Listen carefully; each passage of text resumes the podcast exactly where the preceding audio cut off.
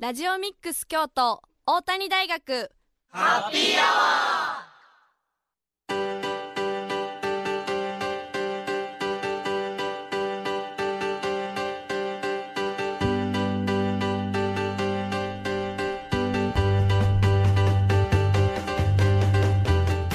ー FM870 ラジオミックス京都。ここからは大谷大学ハッピーアワーのお時間です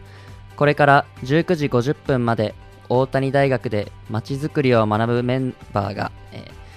大学周辺の楽しくて役に立つ様々な情報を皆様にご紹介いたします。また、この番組は再放送もお送りしています。木曜日の午後11時からと週末土曜日、日曜日の午後10時から再放送しているので、そちらも合わせてお聴きください。皆さんこんばんは。本日のパーソナリティは大谷大学2回生の中塚正宏と3回生の打田正人と教員の赤澤清隆でお送りしております。よろしくお願いします。お願いします。はい今日は上野さんがちょっとね体調不良でお休みということなので、はい、ねちょっと初めて2人でやりますが、はい、もう慣れましたか？そうですね3回目になるんで3回。そろそろ慣れてきました。3回目で慣れるのも結構すごいですけどね。はい。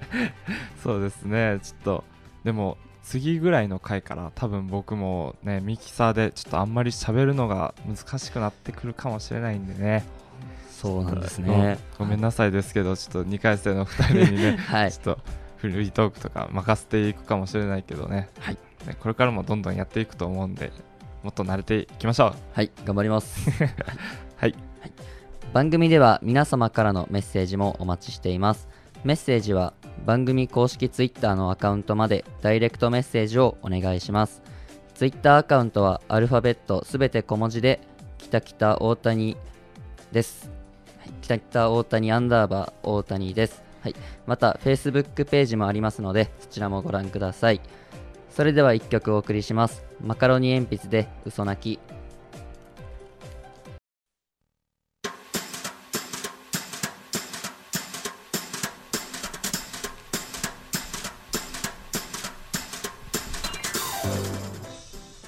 大谷大学ハッピーアワー本日は大谷大学2回生の中塚正宏と3回生の打田正人と教員中澤清隆でお送りしております。はい。改めてツイッターアカウントはアルファベットすべて小文字できたきたアンダーバー大谷です。また Facebook ページもありますのでそちらもご覧ください。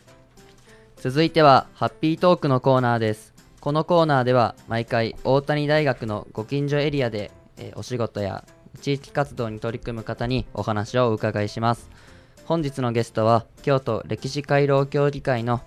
えー、清水則夫さんです。こんばんは。こんばんは。よろしくお願いします。よろしくお願いします。お願いします。ではまずはじめに、えー、自己紹介をお願いします。はい、えー、清水則夫と申します。株式会社清水商店専務取締役で仕事をしております、はい、えー、仕事内容は強センスのえー、地紙製造卸という業種になります、はい、ご承知のように強センスは、はい、竹と紙で構成されてますがこの紙の部分を担っております、はい、なるほど。なぜ、えー、センスの会社で働こうと思ったんですか？はい、えー、今みたいに伝統工芸センスに限らずすべての伝統工芸はこんな希少動物みたいな扱いを受けるわけではなく、はい、私40年前はもっと先端的なえー、全ての伝統工芸業界でした、はい、例えば私が中学生の頃45年ぐらい前烏丸通りから西大路通りまで学校帰り歩きますと、はい、ずっと歩いてる道で音途切れることなくカシャンカシャンカシャンっていう西寄りの食器の音が聞こえたんですね。で、えまあ、窓も開けてはったりしてましたし忙しかったです。はい、で他の商売もすべてかっこいい仕事でしたんで、うんうんうん、で何よりも太平洋戦争終わった後に祖父が創業した会社でして、とても祖父が素敵な人でしたんで、はい、ぜひともこの仕事、まあ、父もやってましたからぜひともこの仕事したいなと思って、うんうん、自然にやりました。当時バブル前ですから大学卒業した後も、はい、結構就職先ってあったんです。はい、でもそういうことは考えずにこの仕事したいなと思って、えー、祖父やったり父だったりに、えー、頼んでややらせてもらったという今から考えられないような時代でした、40年前のお話です。ありがとうございます。そうですね。ちなみにそれで実際に働いてみて、あの感じたこととかありましたか？はい。えー、まずとても忙しかったです。はい。もっとかっこええ、かっこよく落ち着いて仕事ができるかなと思ったんですけど、はい、とても忙しかったです。忙しかった理由は、今みたいに中国っていう生産拠点なく扇子の需要をすべて日本で賄わなきゃいけなかったこと、はい、で、えー、機械化も進んでいったんですが、うん、まだ今よりも冷房が充実してなかったです、はい、まだ例えば市バスでも今冷房がついてるのがもう当たり前ですけどそうですね。まだ冷房がついてないバスも一部残ってました。そんな中ですと窓を開けてるんですがやはり渋滞とかで止まったら暑いんで扇子やうちわで仰いでた人がたくさんいましたし、なるほど。もっともっと皆さん手で持ってられました。それがだんだんだんだん冷房が充実し、服も涼しいもの涼しいもの今のニュー新素材が増えてきて、ありますね。昔だ朝のスーツぐらいしかなかったんです男性って。そうなんですか。今皆さんあのサラリーマンの人でもサマースーツって結構涼しいんで。あそうですね、うんで満員電車の中で仰ぐと邪魔やって思われるし、まあ、うん、他の理由もありますけどだんだんだんだんうん悪くなっていって期待してたほど収入も増えず。ちょっとギャップは感じております。なるほど。清水さんとか40年前のね今お話があったんですけども、はい、僕がちょうど50手前ぐらいなんで、はいちょうど30年ぐらい前に京都に大学生でやってきたっていう感じなんですね、兵庫県から。で、まあ、今はあのー、なんでしょう、まあ、センスというと、まあ、着物とセットなみたいなところあると思うんですけどもね、うん、今も着物は割とこうちょっとねお出かけするときにわざわざ着ていくとか まあそういうものとかね観光の方がこう京都に来たときにそういうこう着物を、うんうんうんあの着るとかそういうことは多いんですけどその30年前とか40年前ぐらいってまだ普通にこう街中で着物でこういろんなところを、まあ、普段着と着て着物これ着られてたりとかお出かけされてたりする京都の人って多かったんですかね？多かったですね、うん、もう当たり前のように、まあ、自分の祖母は当たり前のように外出するときは着物でした。でもう、うん、男性も和装の方多かったですし、うん、もう今とはちょっと違う風景がありますね。そうですね。まあまあちょうど今赤澤先生おっしゃったように私がちょうどその10年上の時代に生きてるんで、風景も変わってます。でもうちょっとアスファルトが少なかった。はい、今地道の方がないと思うんですけど見られたことないかな今の学生諸君はと思うんですけど、はい、まだもうちょっとあったりっていうような時代なんで、やっぱ土の地面の道路みたいながまだ残ってました残ってたんですか、はい、へえそういうちょっとずつちょっとずつ今とは違う風景がありましたし、こんなに暑くなかったんですよ、温暖化も。やっぱり。40年前って夕方になったら打ち水京都ですから打ち水をする、そしたらそれでちょっと涼しなったら、もう冷房はなくても自宅で過ごせるぐらい涼しかったんですが、またマンションですね、高層化、マンションも増えてきたのも理由の一つかなと思います。なるほど。ね、それでクーラーとか増えるとね、結局室外機からまた熱出て、そうですね。中は涼しいけど、外はどんどん暑くなっていくっていうね。し、熱帯夜で、うん、まあセンスなんか、あとうちわで仰ぐっていうので追いつかない状態。まあ今先生おっしゃったように和装が減ったということはそれだけ他で使うことも減ってます。それも含めて。ちょっとずつちょっとずつ消費は減ってます、うん、もう今ピーク時の半分以下ですね、センスの消費量は。なるほど、うん、これはちょっとなかなか厳しいですね、うん、あとはもう目の前にこのスタジオの目の前にあるんで言いにくいですけど、はい、今もスーパーマーケットであったり、ホームセンターで売ってるセンスというのは、はい、ほぼ100%中国製ですから、あなるほど。それもあって、まあ、扇子の価格は安いもんという認識になってきてます。なるほど。それもお我々の方の厳しいところかなと思います。なるほど。ありがとうございます。はい。えー、次の質問なんですけど、はい、えー、何か、えー、大学生などのそういった関わりとかはありますかね？はい、えー、20年ほど前になるんですが、はい、この我々の業界団体の青年部で創立40周年という記念で、えー、センスのデザインコンペを学生諸君に向けてやってみました、はい、えー、それこそ工芸繊維大学さんであったり、うんうん今の京都芸術大学であったり清華大学であったり、うん、まあ、相模であったりっていうようなところの学生諸君に、先生通じて案内して、えー、やってみた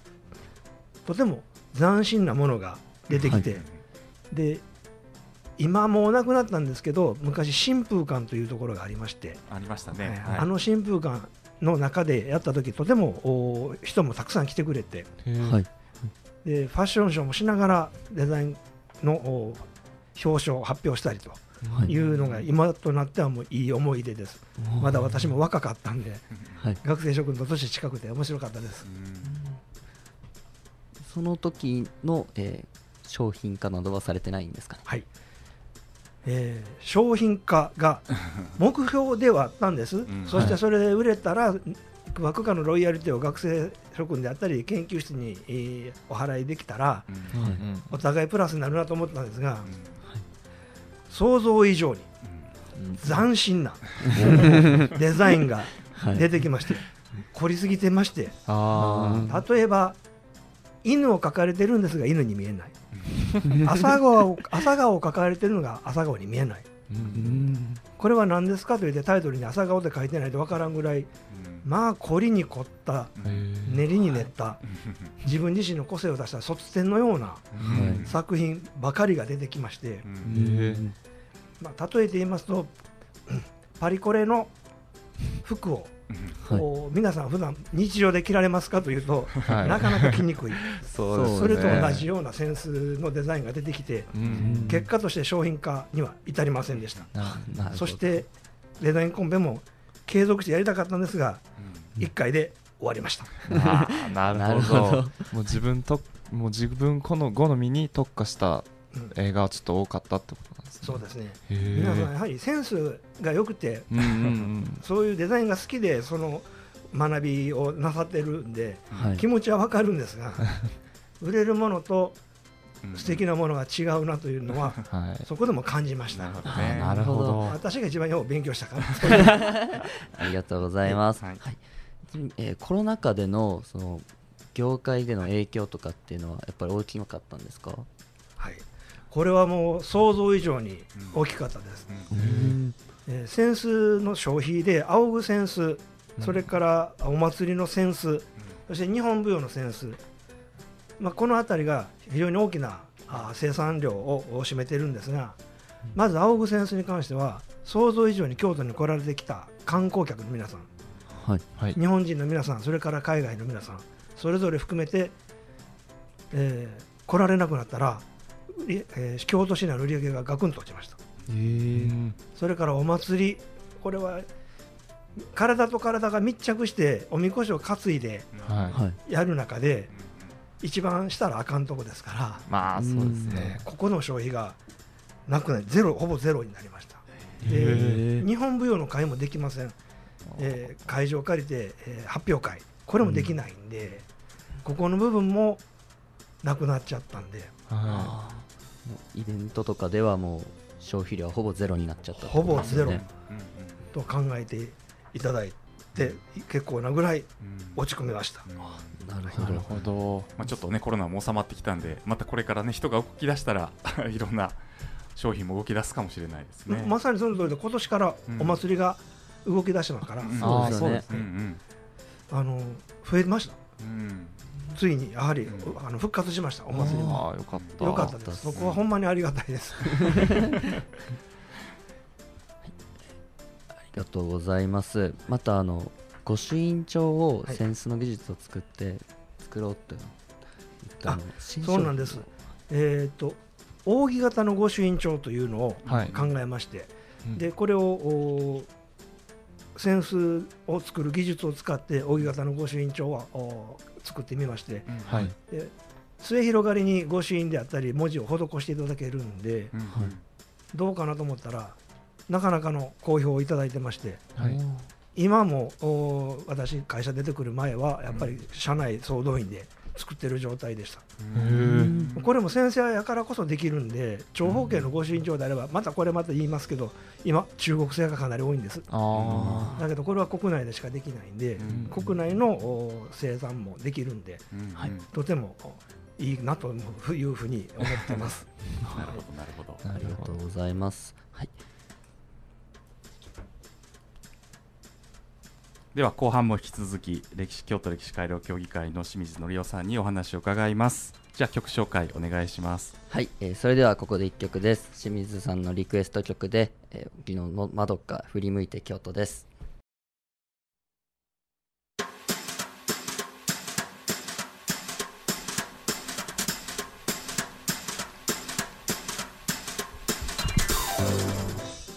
大谷大学ハッピーアワー本日は大谷大学3回生の打田正人と2回生の中塚正宏と教員の赤澤清隆でお送りしております。はい。ではハッピートーク後半も引き続き京都歴史改良協議会の清水則夫さんにお話を伺います。よろしくお願いします。はいよろしくお願いします。はい。清水さんは京都歴史改良協議会でも活動してされているそうですがこちらはどのような活動をしていますか？はいおおむね京都市の地図を頭に描いていただいて、はい、4つに縦と横に線を引いてもらった北西部、はい、左上の辺ですね。この辺りをエリアとしてます、はい、で分かりやすく言うと京都は東の方が盛り上がってて西の方が盛り上げにかかりかける部分があります。はい。で我々の中心としてるのは左大文字の麓あたりから、うん、昔の都市、えー高齢の方でいうと観光道路と表現が分かりやすいんですが今、絹掛けの道と呼んでます、この観光道路ずっと西に向かっていきますと、広沢の池、大覚寺辺りまでつながっている、このエリアを中心に、かなり歴史的な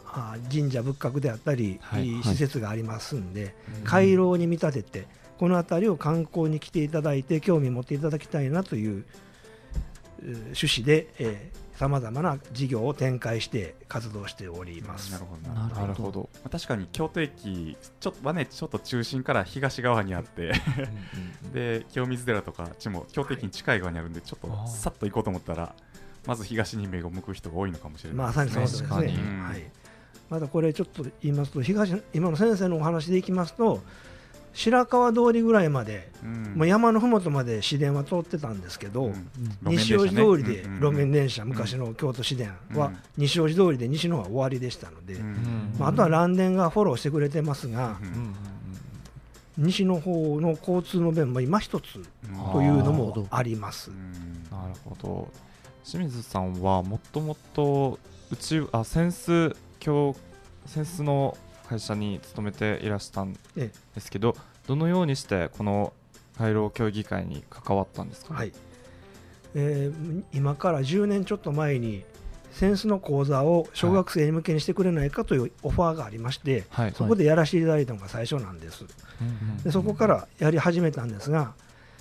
だんだんだんだんと幹事として参画してくれと言われるようになって事業の企画と実施に携わるようになりまして、はい、他に京うちわであったり御朱印帳の講座であったりっていう子ども小学生対象の事業を中心に担うようになっていきまして、はい、いつの間にやら副会長という住職を 受けるようになって、はい、今やっております。へすごいですね。うん会長まで上り詰めたんですね。上り詰めたと言いますか。他にはどういった方が構成員で参加されてるんですか？そうですね。はい。えー、っと神神社仏閣でいきますと北野天満宮さん龍安寺さん仁和寺さん妙心寺さん大覚寺さん。で大学が立命館大学花園大学。で事業所でいきますと観光施設としては歌のユースホステルさん、あとは我々のようなあ製造業者であったり、飲食店さんであったり、っていうような方々が積極的に関わっていただいて、とあのエリア外ですけど楽旅というこちらでもここの局に出る若村亮さんと、もう2人の同じ代表者の山村淳也さんが関わっていただいて、今は年に2回この辺りの散策をする楽旅ウォークというのを歴史回廊協議会で主催しております。ありがとうございます。では活動を通じて地域の歴史などを調べる機会も多いと思いますが、面白い発見などはありましたか？はい、そうですね。いろんなお寺に行けることが私自身の勉強にもなってます。はい、私も勉強しないかんなと思いまして、うん、えー、7年ほど前から京都検定京都観光文化検定を受験するようになりましてで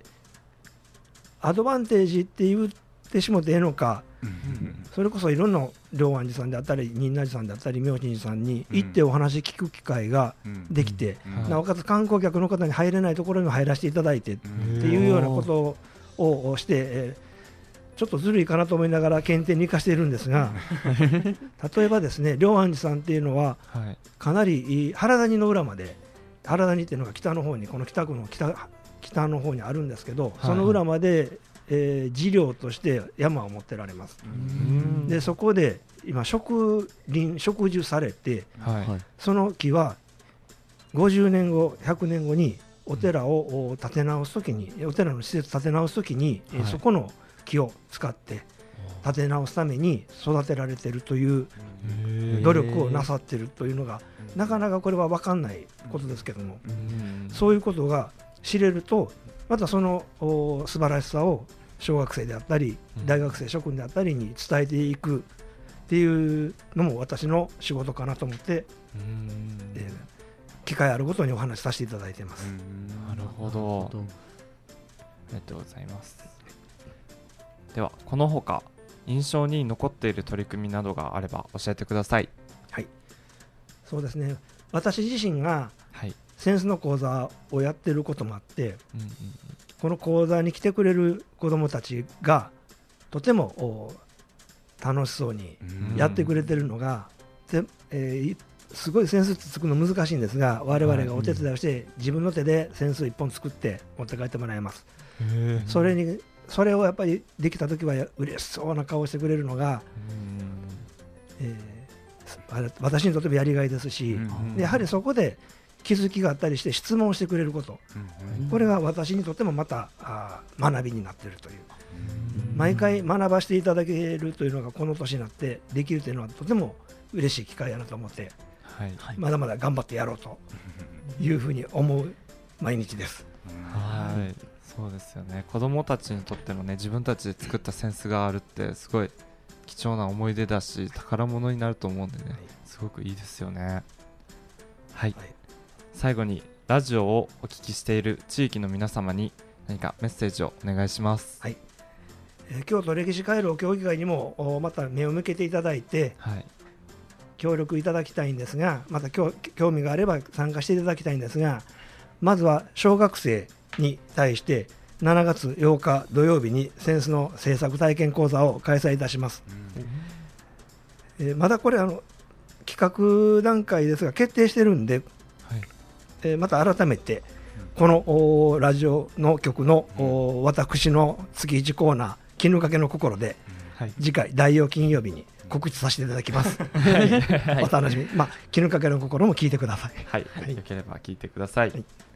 ハッピートーク本日のゲストは京都歴史回廊協議会の清水則夫さんでした。どうもありがとうございました。ありがとうございました。ありがとうございました。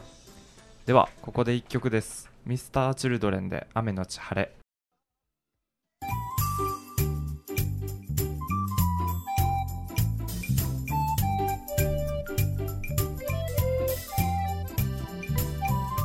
大谷大学ハッピーアワー本日は大谷大学2回生の中塚正宏と。3回生の宇田正人と。教員の赤澤清隆でお送りしております。はい続いては地元のニュースでおしゃべりのコーナーですこの1週間新聞やネットで見つけた北区上条区の上京区の関連するニュースそして地域の皆さんからいただいた情報から話題をピックアップし学生パーソナリティと赤澤先生でおしゃべりするというコーナーです。はい、はい、本日は血の輪くぐりの話題をお届けします。血の輪くぐりとは参道の鳥居などの結界内に茅ヶ谷という草で編んだ直径数メートルの輪を作りこれをくぐることで心身を清めて最悪を払い無病息災を祈願するというものです。日本神話のスサノオノミコトに由来すると言われ唱え言葉を唱えながら8の字に3度くぐり抜けます、また古来日本では夏を迎えるこの時期疫病が、えー、流行ることが多かったため厄払いと無病息災のため血の輪くぐりが執り行われることになったと考えられています、えー、北区上京区でも血の輪くぐりを行う神社が多数ありますが今回は2件ご紹介します。では1件目中塚君よろしくお願いします。はい1件目は玄君神社の名護市大原意識血の輪神事のお知らせです。毎年6月30日に行われる名護市大原絵式では大払いの言葉を唱えることで罪や汚れを清み清い払い清め次の大払いまでの半年間の無病息災を祈願し新たな気持ちで過ごせるように祈ります。また人型を用いたお祓いも行い自身の役を払い落とすことで罪を清めるといった意味もあるそうです。玄君神社名護市大原絵式開催日時は6月30日金曜日午後5時半から大鳥居前にて行われます。そしてそれに続いて午後6時頃より血の輪神事が行われます。参加は無料ですのでこの機会に家族やご友人と一緒に参列してみてはいかがでしょうか。詳しくは健君神社のホームページをご覧ください。以上名護市大原屋敷血の輪神事のお知らせでした。はい、はい、えー、今回このはい、えー、健君神社の方に実際に電話をして、う。ん、あのどういったことを行うのかって聞いてきたんですけど、はい、はい、この、えー、血の輪神事の方で、うん、あの終わった終わった後にその、うん。血の輪血が血の輪を一度解体して、はい、その血がを、え家に持って帰れるってなってるんです持って帰れるんですけど、はい、これ持って帰ってもらって、うんうん、そのその血の血がをその輪っかにして、うん、その家の方に飾っていただくと、はい、結構健康に半年間過ごせるよみたいなことを言ってあったんで、はい、ぜひ行ってみてもらってなるほど。見てもらえればいいなと思います。血の輪くぐりですよね。はい。はい。なんか血の輪をくぐるだけでもそのお祓いの力があるらしいんで、はい、多分その名護市のお祓いの当日は結構ね神社とかも人が混むと思うんでくぐるだけでもいいんでね皆さん行ってみてもいいんじゃないと思いますね。はいはいですね。続いて2件目は6月25日日曜日に開催される北野天満宮五反震災大内の輪くぐりのお知らせです。北野天満宮のご祭神である菅原の道真公のお誕生の日にあたる6月25日に北野天満宮でご誕神祭が行われます。境内では天神さんの縁日が参道で開かれ夜は境内がライトアップされます。無病息災の祈願をするとともに縁日とライトアップを楽しみましょう。北野天満宮ご誕神祭大内の輪くぐり開催日時は6月25日日曜日。神事が午前9時から。大内の輪くぐりは午後6時半から日没までとなっております。またライトアップは日没からとなっています。参加は無料です。詳しくは北野天満宮のホームページを北野天満宮のホームページをご覧ください。以上北野天満宮ご誕震災大内の輪くぐりについてのお知らせでした。はい、はい、ありがとうございます。北野天満宮でもやってるんですね。そうですね。あの結構6月30日にはまた別で、い、ろんな神社が一斉にこの名越大晴れ式っていうのが行われるので、ぜひ行ってみてほしいなと思いました。はい、なるほど。またそれとまた別で、うん、の北野天満宮と健君神社のその血の輪くぐりで、はい、くぐるときに唱えるその唱え言葉っていうのがそれぞれ神社ごとに違っているのであそうなんはい、そういうのもその神社の方に行ってもらったら、はい、ここではこういうのを言いますみたいなのが書いてあるんでそれを見つけてもらって、はい、そうですね。それを言った方がなんか全然なんかお祓いの力の強さとかもなんか変わってきそうではい、なんか言った方が絶対良さそうな気もしますよね。うん、そうですね。はい。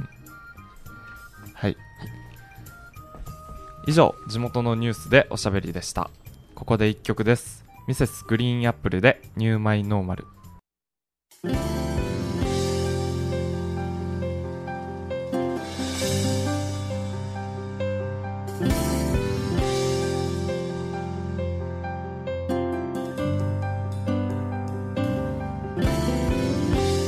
大谷大谷大学ハッピーアワーエンディングのお時間です。はい、はい、というわけでさっきの地元のニュースでは血の輪くぐりのお話について、ね、話していたんですけれども、はい、血の輪くぐりは、まあ、無病息災の目的を持ってやっているというわけですがそうですね、うん、中塚君は何か健康のためとか、はい。まあ、病気にならないためにやっていることとかって何かありますか？そうですね、うん、主に2つ。挙げるとしたら、はい、あの健康面に気をつけて、うん、ジュースとか、うん、砂糖分の多いものとかはあんまり飲まないようにしてます。それとあと、まあ、運動適度な運動を心がけて、筋トレとか？あそうですね。筋トレとか。はい。ああなるほどやっぱ砂糖とかって健康にも良くないよね。なんか糖尿病とかなっちゃうからかな。そう,、もうそうですよね。取りすぎが良くなくて、うん、その炭酸飲料とかも適度だといいんですけど、うんうんうん、いっぱい取りすぎちゃうと糖尿病とか、まあ、虫歯になりやすいリスクも増えちゃうので気をつけてます。運動ね、はい、僕もなんかあの中学の時とかはその運動部だったんで、うん、その中学の仲間たちと集まってじゃあ一応テニスやってたんですけどテニスしようぜみたいな感じで集まって、まあぼちぼちテニスとかしてるんですけど、はい、まあそれもね健康になるためにやまあ健康になるためにやってるわけじゃないんですけど、うんまあね、楽しんでいいですよね、最近だともうマスクもみんな外してきててね。あそうですよね。そうですね。なんかでもマスク外してて僕は暑いから外しちゃうけどね。はい。ちょっとなんかでも心のどこかでなんか病気とかになるの怖いなって思ってたりもするんで、はい。えー、ちょっとこういうね病気とかにならないために心がけてね頑張っていきましょう。はい、はい、はい、大谷大学ハッピーアワーいかがでしたか？今夜のお相手は大谷大学2回生の中塚正宏と3回生の打田正人と教員の赤澤京隆でした。それでは皆さんさようなら。